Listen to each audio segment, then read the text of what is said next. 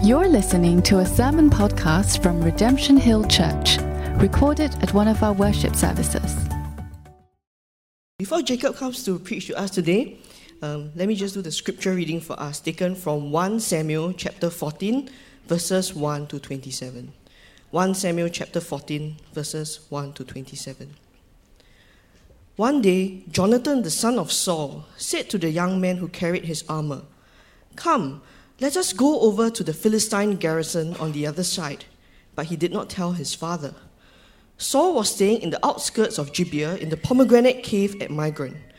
The people who were with him were about 600 men, including Ahijah the son of Ahitub, Ichabod's brother, son of Phinehas, son of Eli, the priest of the Lord in Shiloh, wearing an ephod. And the people did not know that Jonathan had gone. Within the passes by which Jonathan sought to go over to the Philistine garrison, there was a rocky crack on one side and a rocky crack on the other side. The name of the one was Bozez, and the name of the other Seneh. The one crag rose on the north in front of Michmash, and the other on the south in front of Geba.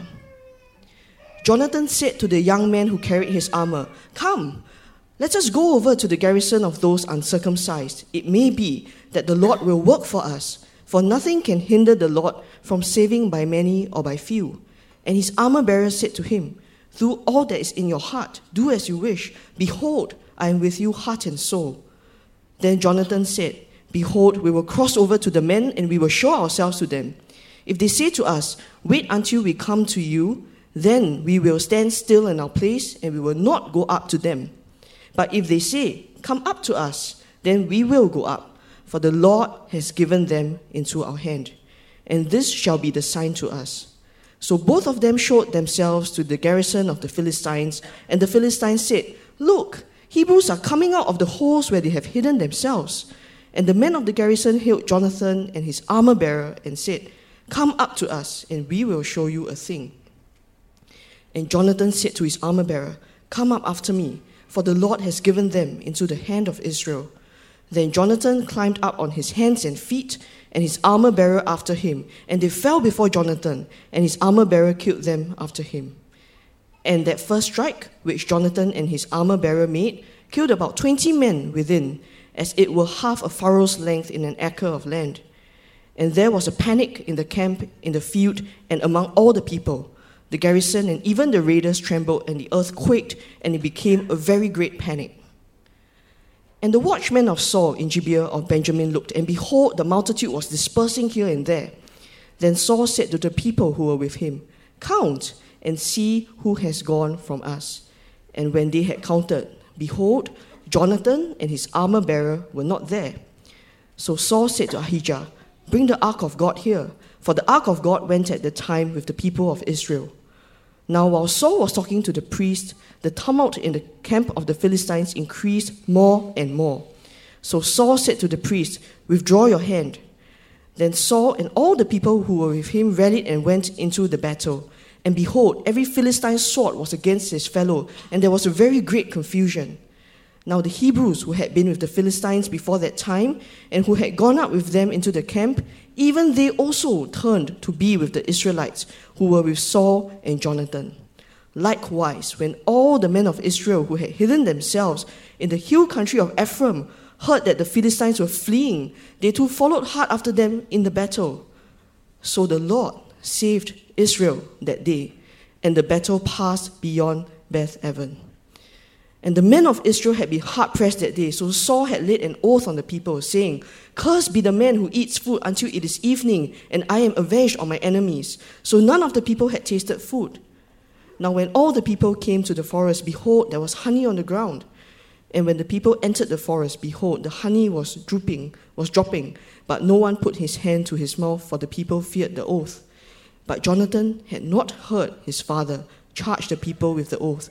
So he put out the tip of his staff that was in his hand and dipped it in the honeycomb and put his hand to his mouth, and his eyes became bright.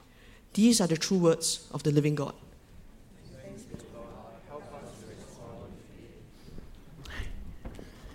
Thank you for the long reading. It's a long chapter. Uh, what Rachel read was just half the chapter. but I'm going to preach through the whole thing. So um, you need to pray for me for clarity and simplicity. Just get to the point. Um, let's pray together. Father, we pray for you to uh, help this uh, weak preacher here to uh, deliver this word with uh, clarity. Uh, we ask for your help. And not just um, that we may understand this text, but that we may see Jesus.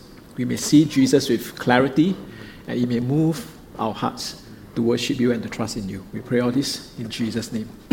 Amen. God raises the humble, uh, He opposes the proud. Uh, we see this pattern again and again in the book of uh, 1 Samuel, and today uh, we see this pattern again. Uh, the contrast is between two main characters. Uh, in this uh, story, we have Jonathan and we have his father Saul.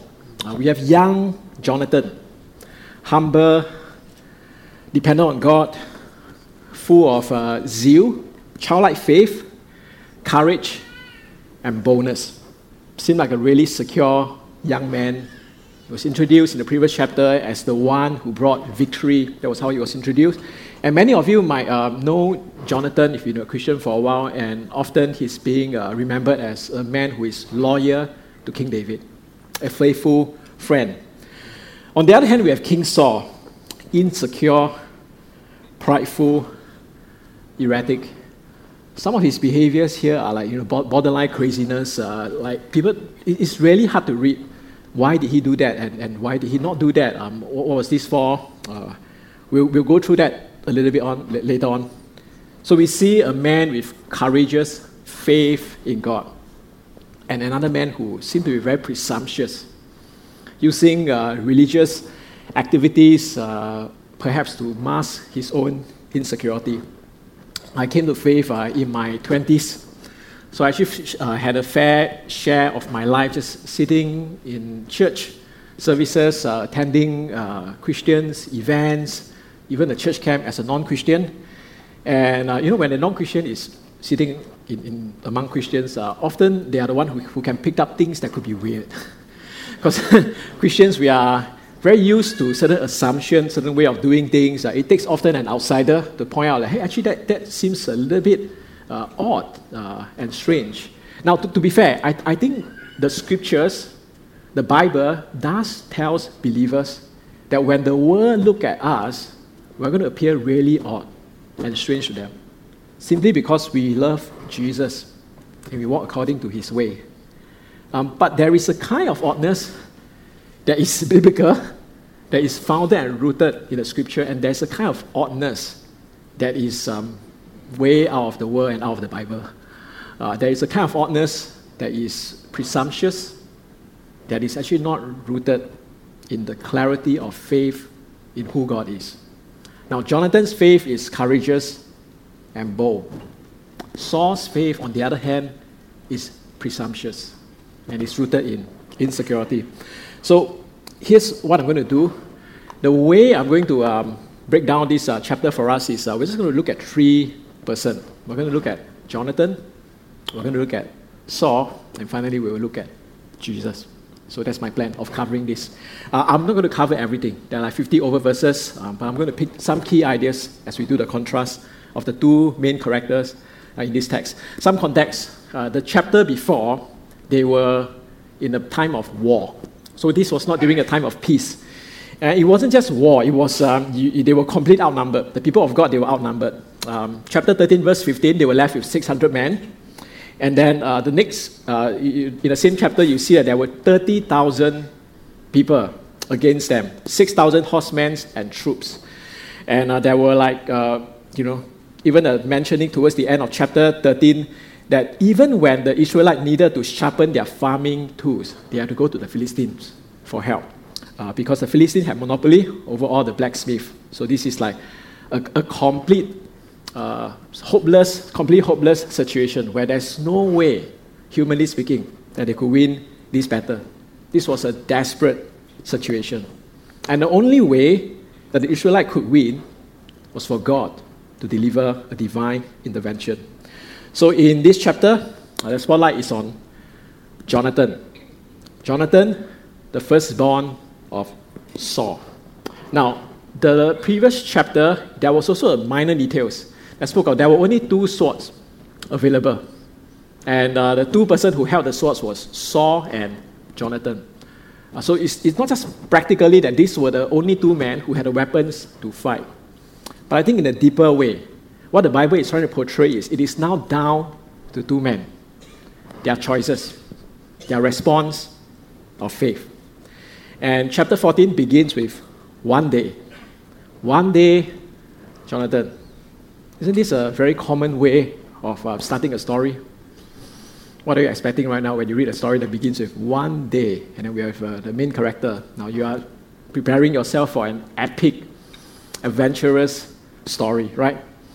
Uh, and, and this story is so fascinating because, um, I mean, I, I, don't mean to spoil for you. you. You have heard the scripture reading, right? He's going to deliver to Israel this victory that is against all odds.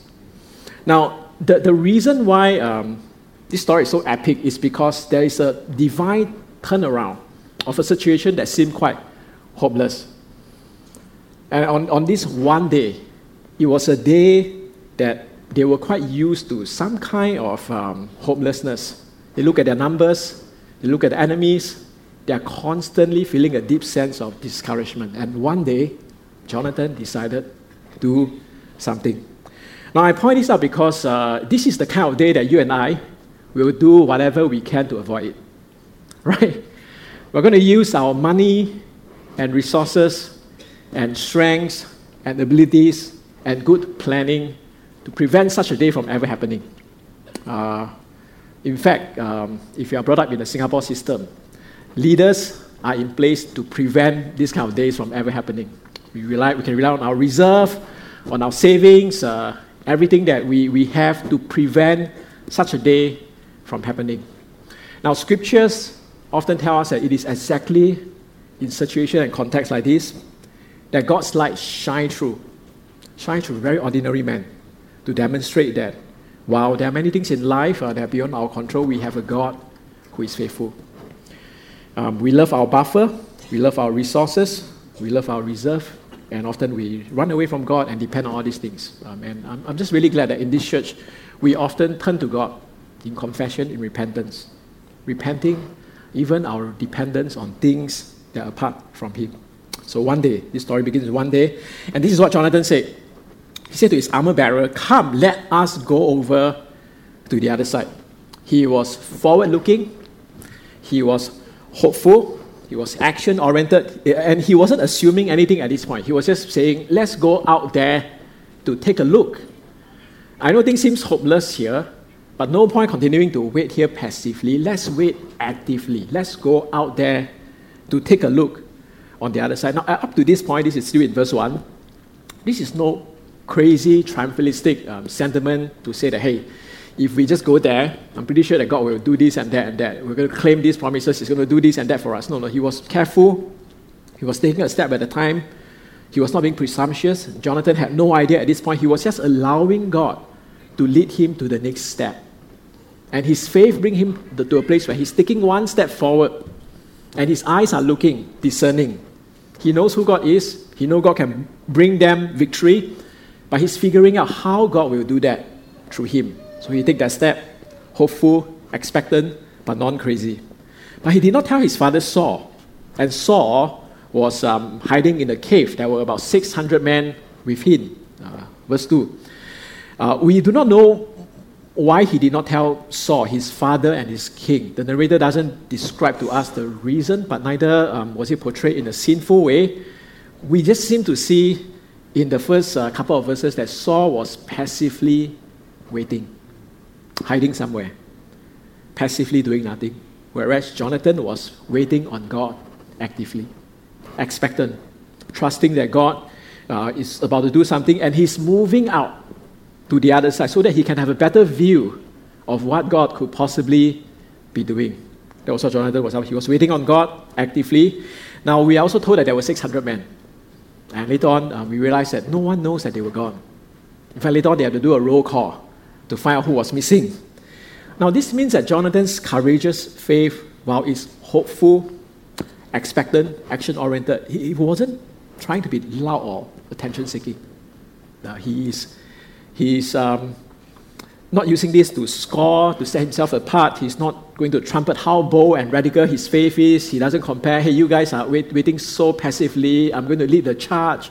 Uh, I'm going to be the one to show you how it's being done. No, he's just quiet, expectant, trusting God to do great things, but in a very watchful, discerning, careful way. Not, not, notice we often like to talk about bold, courageous faith as like you, know, you have to take risks in such a way that you, know, you completely throw away all kinds of caution, and that is bold, radical faith. No, Jonathan's faith is bold, but he's careful. Do you see that the two can coexist? Being careful, discerning, and bold and courageous at the same time. And here's what God uh, did in verse 4. So Jonathan went to this place. He wasn't even there at the Philistine garrison. He was just on his way. And then verse 4 tells us that within the passes by which Jonathan sought to go over to the other side, there was two rocks, two sharp rocks on either side. And there was a narrow pass in between those two sharp rocks. Now, he hasn't reached his destination yet, but he saw this strategic position. Two narrow rocks, two sharp rocks, uh, you know, on both sides of this narrow path. Now, for him, I think he's trained in uh, military warfare this is a strategic place because if you have a smaller troops taking on a bigger army and you choose to fight in this place, you know what's going to happen? The big army, though they are big in size, as they are coming at you, they have to pass through that. So you get to take on those guys one or two at a time. So which means that a smaller army has a better chance of defeating a bigger army in a place and location like this. Now, if Jonathan had never ventured out, he would not have discovered that there was such a place where they could choose to fight this war.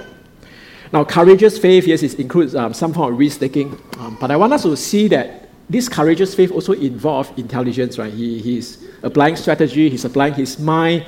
He's not like going to this realm that is completely out of the world where he's trusting God in a way that he's abandoning his intelligence. No, he's applying his intelligence. His feet are firmly rooted on the ground. He takes one step at the time. Now, this epic battle is won because of God's divine intervention, but also because of Jonathan's strategic thinking. So, good planning, good faithful application of strategy is, is, uh, is, is not um, opposed to faith, courageous faith in who God is. So, picture Jonathan combining strategy, discernment, calculating risk, and then adding to that his theology, his view of who God is. Verse 6 Come, let us go over to the garrison of these uncircumcised. I just want to highlight that when, John, when the Bible described, when Jonathan used the word, these are the uncircumcised, this is not a racist comment. This is a theological comment. He's, he's remembering the covenant of God. God has set apart a people we are his people. We are the circumcised, his people. He has given us his promises, and they are outside of God's covenant promises. So it's us against them, and God is for us. So he's clear. This is who we are because this is who God is. God has made a covenant with us. We are the circumcised, they are the uncircumcised. It may be that the Lord will work for us, for nothing can hinder the Lord from saving by many or by few. So his focus is on who God is, his covenant. And this is the God who is able to save. This is a God who is big and huge and amazing, and he's going to deliver them. He knows. He knows very clearly. Jonathan had a plan. He's applying intelligent discernment. He, he, he was um, careful, but he wasn't playing safe. He, he took risks. While he wasn't playing safe, he wasn't playing God, but he had a good understanding of God. Now, I'm, i know I'm talking about a lot of things. I just really want us to see how courageous faith is not opposed to good application of intelligence and as well as theology. But look at the word may. I underline that, that word that it may be that the Lord will work for us, even up to this point. Jonathan is still not assuming anything. He's still taking that step, another step that takes him closer to see things with greater clarity. Now, this is how courageous faith looks like, guys. I don't want us to just assume that we can apply faith in a simplistic way.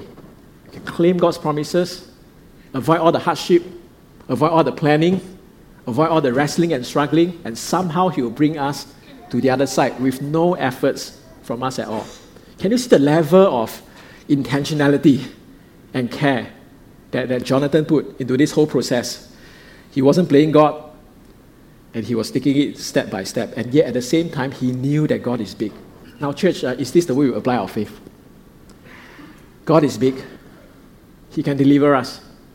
There is no situation or circumstances that, that can hinder us from fulfilling God's um, promises and purposes in our life. We can look to Him. We don't have to look to ourselves, our abilities, our resources. We can look to Him for His divine intervention. And meanwhile, let's continue to take every faithful step of faith, humanly possible, every faithful step of faith with wisdom and care and discernment, and trust that um, through mundane, ordinary means, God can deliver us. Through miraculous intervention, God can deliver us.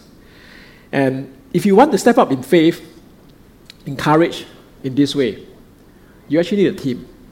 Uh, you know that the Bible has such a huge emphasis on being part of a people.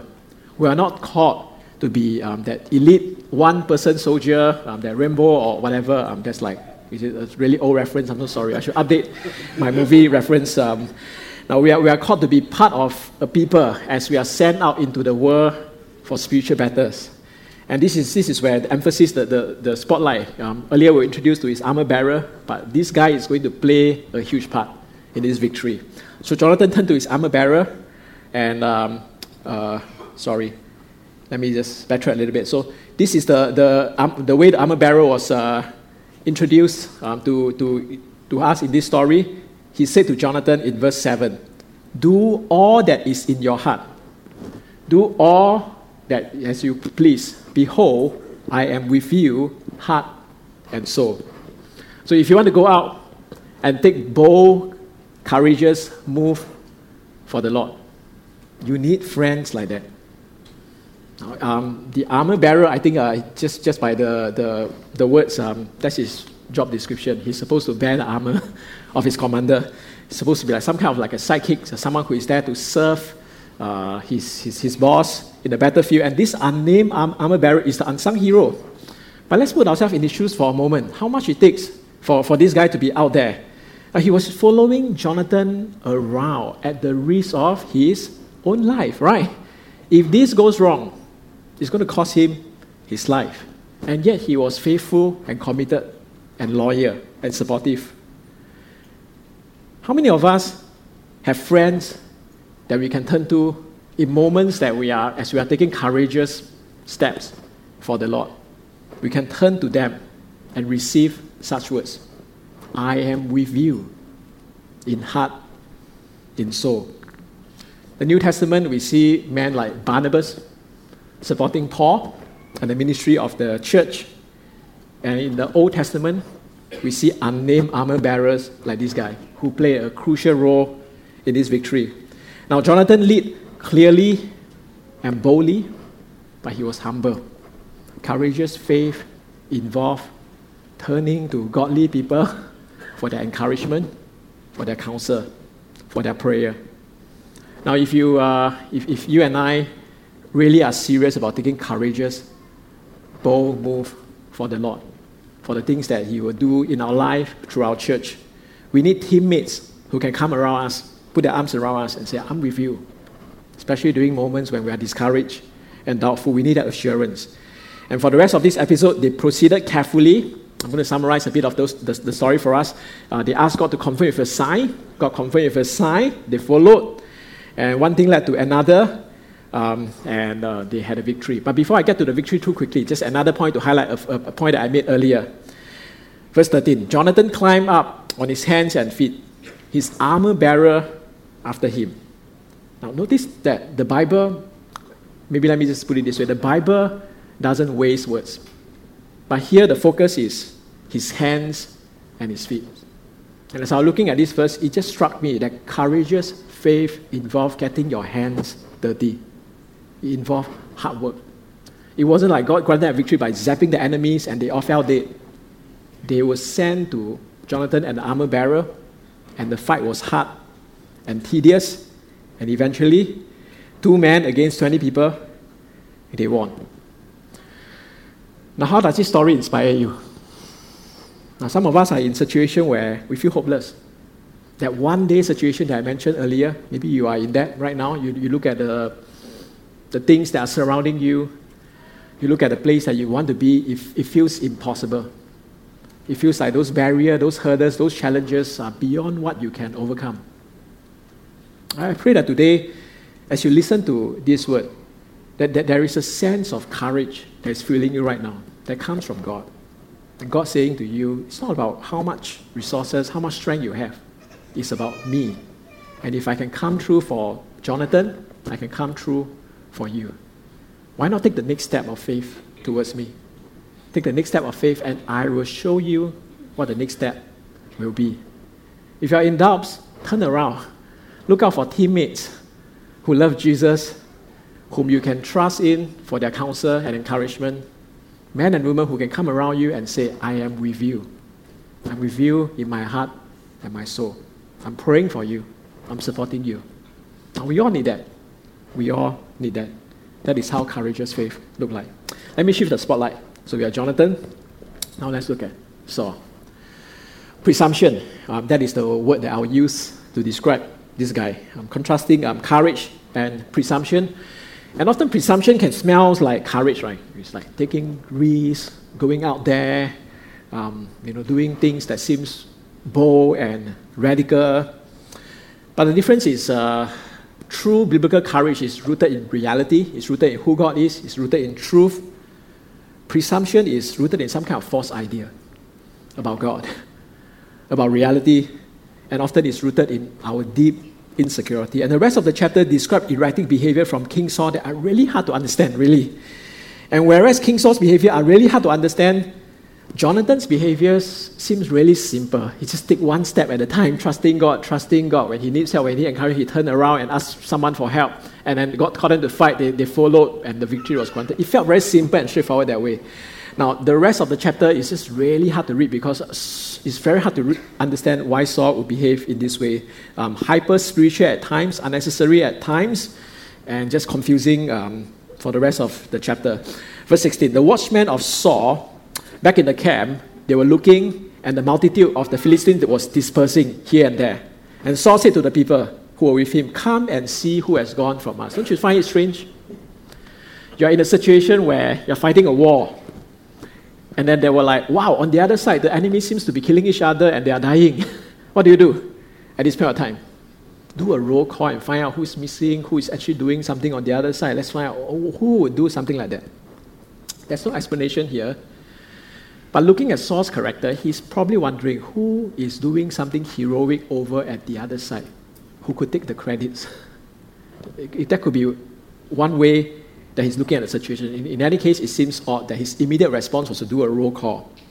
And then when they counted, they found that it was Jonathan, an armor bearer. So Saul said, Bring out the ark. Bring out the ark. And then um, uh, he was talking to the priest, and the, the situation over there at the Philistine camp continued more and more. And Saul said to the priest, Withdraw your hands. Can you see how erratic this is? Let's take out the ark.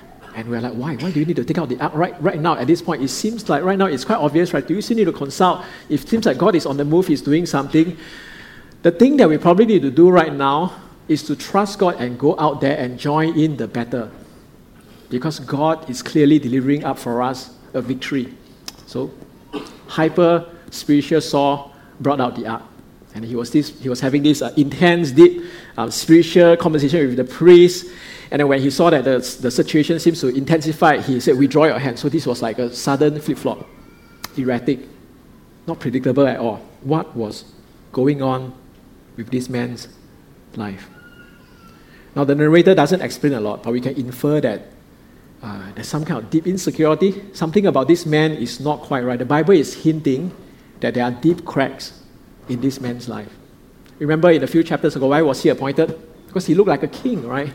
He looked like someone who is handsome, good looking, tall, and strong, except that he is highly insecure as a person and lacking in character. Anyway, in verse 20, as he uh, told the priest to um, withdraw his hand, verse 20, Saul and all the people, they finally got it. They, they joined the battle. A little bit too late, but nevertheless, they, they joined the battle. And verse 23, so the Lord saved Israel that day.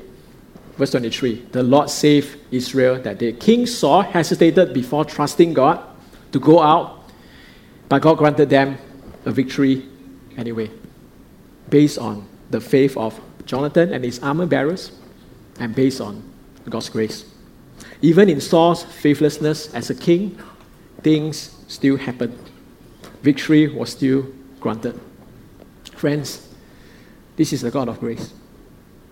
Put yourself in the shoes of one of the 600 men who are just waiting in this hopeless situation. And your experience probably will be like, well, we, we don't understand how we won the battle, but somehow God won it for us. This is a story of grace and God's divine intervention, His faithfulness. Now, I often hear comments um, from folks here and there, now and then, uh, you know, pitching God that way. The God of the Old Testament is a, a, God of law. You know, if you do this, then I'll do this. If you don't do this, then I won't do that. You know, and the, the God of the New Testament is a God of grace, uh, where uh, Jesus seems to be very gracious. Uh, he forgave our sins. He went to the cross for us. No, no, no, no. I think that is a false dichotomy. Just to just to repeat that, I'm sure this idea has been preached before over our pulpit quite a number of times. But the God of the Bible, in both the Old and the New Testament, is a God of faithfulness and grace. And grace to the least deserving. Again and again and again. We see the idea in the Old Testament. In fact, I can find even more stories in the Old Testament to prove that point, to be honest, than, than if you want to just compare the quantity. There are so many stories in the Old Testament that tell us that God is a God of grace. That is the kind of God that we have. Now, it will be a really, really nice conclusion, a, a nice end to this story if we just end at this verse. The Lord saved the day, right? And then we can live happily ever after and clap, have a benediction, and we can leave the, the, the place feeling happy that God saved the day. Except that things continue and Saul gets weirder and weirder. now, the men of Israel, they were hard pressed after fighting.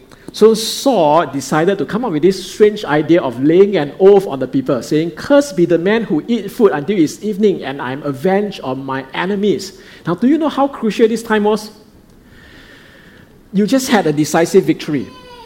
The Philistines, they were running away. Their backs were facing you. They were low, low, on morale. They had no idea how to fight this anymore. They had given up hope. They knew that they were the, the loser and you are the victors. You know what a, a normal commanders would do? Take this time to pursue the enemy and destroy them as much as you can. Because you don't want them to go back and regroup and come back at you again, right? That is the way to go. Saul decided that it was appropriate at that time to call for a national fast for all his battalion of soldiers while they were hungry and tired. Let's do a fast right now. Okay?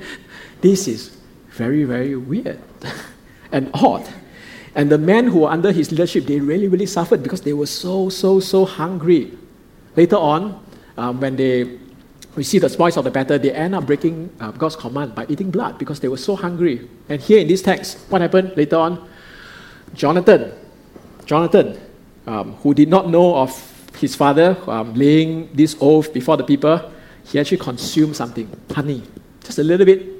His eyes became bright, but in this instance, he committed some kind of sin because of the curse pronounced by King Saul due to the oath that he made. Now, what motivated King Saul in making an oath like that?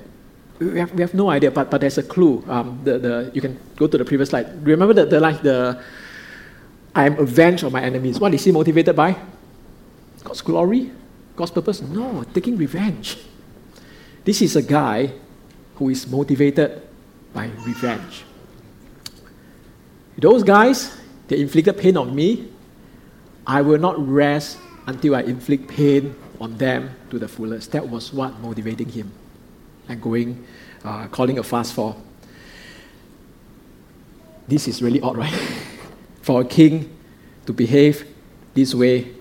Um, anyway, um, there's too many dramas here in the rest of these chapters, too little time for us. I will be very selective about what to go through. Um, I can summarize for you what happened after this. He had um, his other spiritual hyper spiritual moments of uh, making another oath, uh, and then uh, they, they, he casted Lot. Uh, because uh, you know, he, he knew that there was someone in the camp that, that broke the command, and then finally it was revealed that it was uh, his son Jonathan. And they went back and forth. Finally, the people ransomed Jonathan and spared him from a certain death, even though King Saul was very ready to let his son die for a sin that he unintentionally committed, by the way, and due to a you know, foolish oath that he, he made. Um, no sense of responsibility, throwing his son under the bus.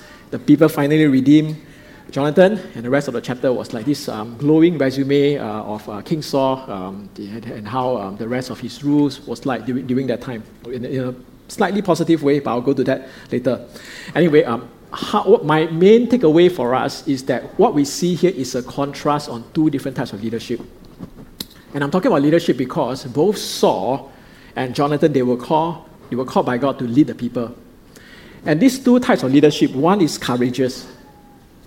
And the courageous leadership that we see from Jonathan, as I mentioned earlier, is simple. Simple to follow because Jonathan was simple hearted. His heart was simple. I'm not talking about being simple minded. Let's not get that wrong, okay? His heart is simple, full of faith, full of zeal, childlike faith to the Lord. And he's humble. He consulted people, he consulted his armor, he was dependent on, on a friend, uh, and he takes step carefully, trusting in God to provide. And then we see a presumptuous form of leadership here that is heavy handed and smells of insecurity. King Saul's insecurity leads to perplexing behavior. We don't need to analyze him too much. The narrator doesn't seem to tell us all the reasons, it just paints him in a really bad light. And this is one of the chapters where uh, it be, it's becoming clearer and clearer that God is slowly, slowly moving on from Saul and moving to another king. So here we are seeing glimpses and shadows of that. Presumptuous leadership is feels erratic and heavy-handed because often the leaders who are presumptuous and insecure they swing from extreme to extreme, right? Flip-flop. And when they swing from extreme to extreme, heavy-handed measurements, measures, and uh, corrections has to be applied. On uh, one part, uh, he was praying, bring out the ark. On the other spectrum, once he swing to the other side, he's calling down curse upon his own people for not observing a fast that he called for no reasons. And then he uh, applied dramatic, hyper spiritual way of like you know giving an oath, promising this and that, where the Bible simply says that let your yes be yes and your no be no. Now, men of integrity, leaders of integrity, they just simply keep their words. They don't have to do all these um, hyper spiritual acts to demonstrate how good or spiritual they are. Now, presumptuous leadership seems to be rooted in some kind of vain insecurity, and this is what we see from Saul. Now, how is it like to serve under a man like Saul? I imagine it to be very oppressive, crushing, to be serving under an insecure, heavy handed leader. How is it like to serve under a man like Jonathan, the armor bearer? Um, I think he seemed to have quite a bit of fun, right? it was risky, it was hard work. But imagine if he's here and we interview him about his, it's going to be one of his most epic adventure story of his life. They were there and God did this, and they were up front there seeing God at work in this way and that way. It was hard work, but it was fun, it was rewarding, uh, was inspiring. Now that is the difference when you serve under different kinds of leaders leadership. In my time um, as a pastor here in RHC, I've met many um, who shared with me stories of their life, how uh, you know they were um, part of environment that um, often they were told just how to behave, but never got to the heart of it, uh, and um, lots of wounded, jaded, tired Christians who just walk around um, not knowing uh, what's their life purpose, what God is going to do next. And then they came to this place, this humble place that you know a lot of us may not even know what, what we are doing. We're just trusting God as we preach the gospel every week. And they find this place to be a place of healing for them. And I'm really, really thankful. I wrote down in my notes just some, some names of folks, um, which I'm not going to read out, but I put their names here in my notes because I, I want to remember seasons of walking with people who are very broken, oppressed by heavy handed spiritual leaders and its effects on them. Normally, it takes a long, long time for them to heal. It takes a long, long time for them to trust again, Normally, when a pastor, like maybe myself or Akeon, going up to them, introduce ourselves, I'm Pastor so and so, I, I, can almost sense the kind of like guardedness. Oh, pastor is talking to me. Is he getting me to serve? Are they trying to get me to give more money? Uh, what, what is this about? Um, and, and I remember um, uh, a few occasions when you know just randomly e- email someone, hey, uh, you're on the membership list. Shall we meet for coffee next week? And the reply is, why? Why do you want to meet me? What's your uh, what, what, what, what, what, what are things that I need to prepare for the meeting? What's the agenda, right? And then the agenda is, I just want to get to know you. I often find they find it hard to believe. Now, I'm not here to boast about how great RHC is, don't get me wrong. Please don't get me If I come off that way, I apologize. What I'm trying to say is God is doing something very precious here that we need to guard. This has been a place where many people have experienced healing. Healing. And they have been nursed back into health. And after one or two years of, you know, just being cared for, now they are serving and they are flourishing. I'm very, very thankful for that. Now, courageous leadership means talking about how we need to guard that. Calling out these things clearly and honestly and saying that, guys, especially guys and girls, especially if you are members of RHC, can I just gently but truthfully and firmly say this to you that you have a part to play in RHC in guarding what is so precious to us. In your leading, in your serving, do so humbly towards the Lord, to the Lord and to his people. Don't be insecure. be rested in his love. Which brings me to my last point. How can we be courageous and secure? Because if my message at the end is uh, be like Jonathan, be strong, be courageous. Don't be like Saul. Don't be insecure. Don't be fearful. Don't be like the jerk. No, no, no. That, that, that would still be moralistic, right? It will still be like, let's just do things in our own efforts and strength. But before I get to the how, let me just um, do a brief reflection on Jonathan, this character. I was really fascinated as I'm preparing for this sermon, reading about the life of Jonathan and going to the you know future chapters uh, about what will be revealed about him, um, how his life will pan out. Uh, just what a beautiful character Jonathan is a man of faith, a man of humility, a man of courage and love and, and loyalty, and also a faithful son to his king. His imperfect father, his horrible father, in fact. And uh, he, he was a faithful friend to David. Samuel later will pronounce that David will be the next king. And Saul will lose his kingship because David will be the next king. But no one ever put their shoes into, in, in, into, Jonathan's, into Jonathan's shoes. Because remember, this is the crown prince, this is the firstborn son of Saul. If anything, he's the next in line to become king. But if you read the book of 1 Samuel, you will not find any trace of insecurity about, from, from Jonathan. Arguing with David, no, I should be king instead. No, you, you, this is odd. Let's discern further. I don't think that is true. No, no, no. Once he knew that God has called David to be king, he was committed to David as a loyal friend. But he did not, therefore, depart from Saul in a clean way because he was a child, a son who seek to honor his father. And this was how he died, fulfilling both obligations as a friend, as a son. I'm not going to give away too much detail. You can read about his life later on. This was how he died, fulfilling both obligation faithfully to the two men. In verse 43, Saul said to Jonathan, Tell me what you have done. Jonathan told him, I tasted a little honey just with the tip of the staff that was in my hand. Just a little bit. By the way, I didn't know that you called for that foolish oath. I have no idea that you, you did that. And guess what? Nevertheless, I broke the command, and the punishment was death. So here I am. I would die. Just take my life. What kind of man would do that? to confess his sin, even though it's unintentional, even though it's minor.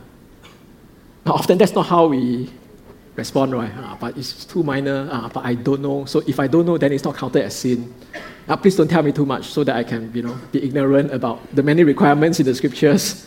Because if I know now, I feel the obligation to fulfill, right? But Jonathan here, he did something that he wasn't aware of, and he was prepared to die for it for the sake of righteousness. What a man of integrity. I was so struck by this character and just how undercovered his story is in the Bible. He's just known as David's sidekick, but this is a man of integrity and godly character. Now, what would a father do when you see your son behaving so righteously? What would you do? What would a good father do? I don't, I don't know what you would do, but I'll tell you what Saul would do, okay?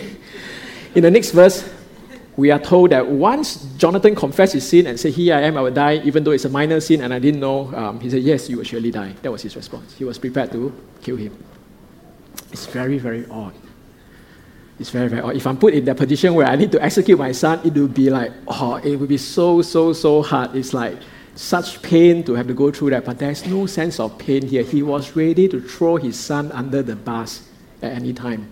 Look at how self, what's the word, self obsessed even narcissistic this, this man is. It's all about him and him and him.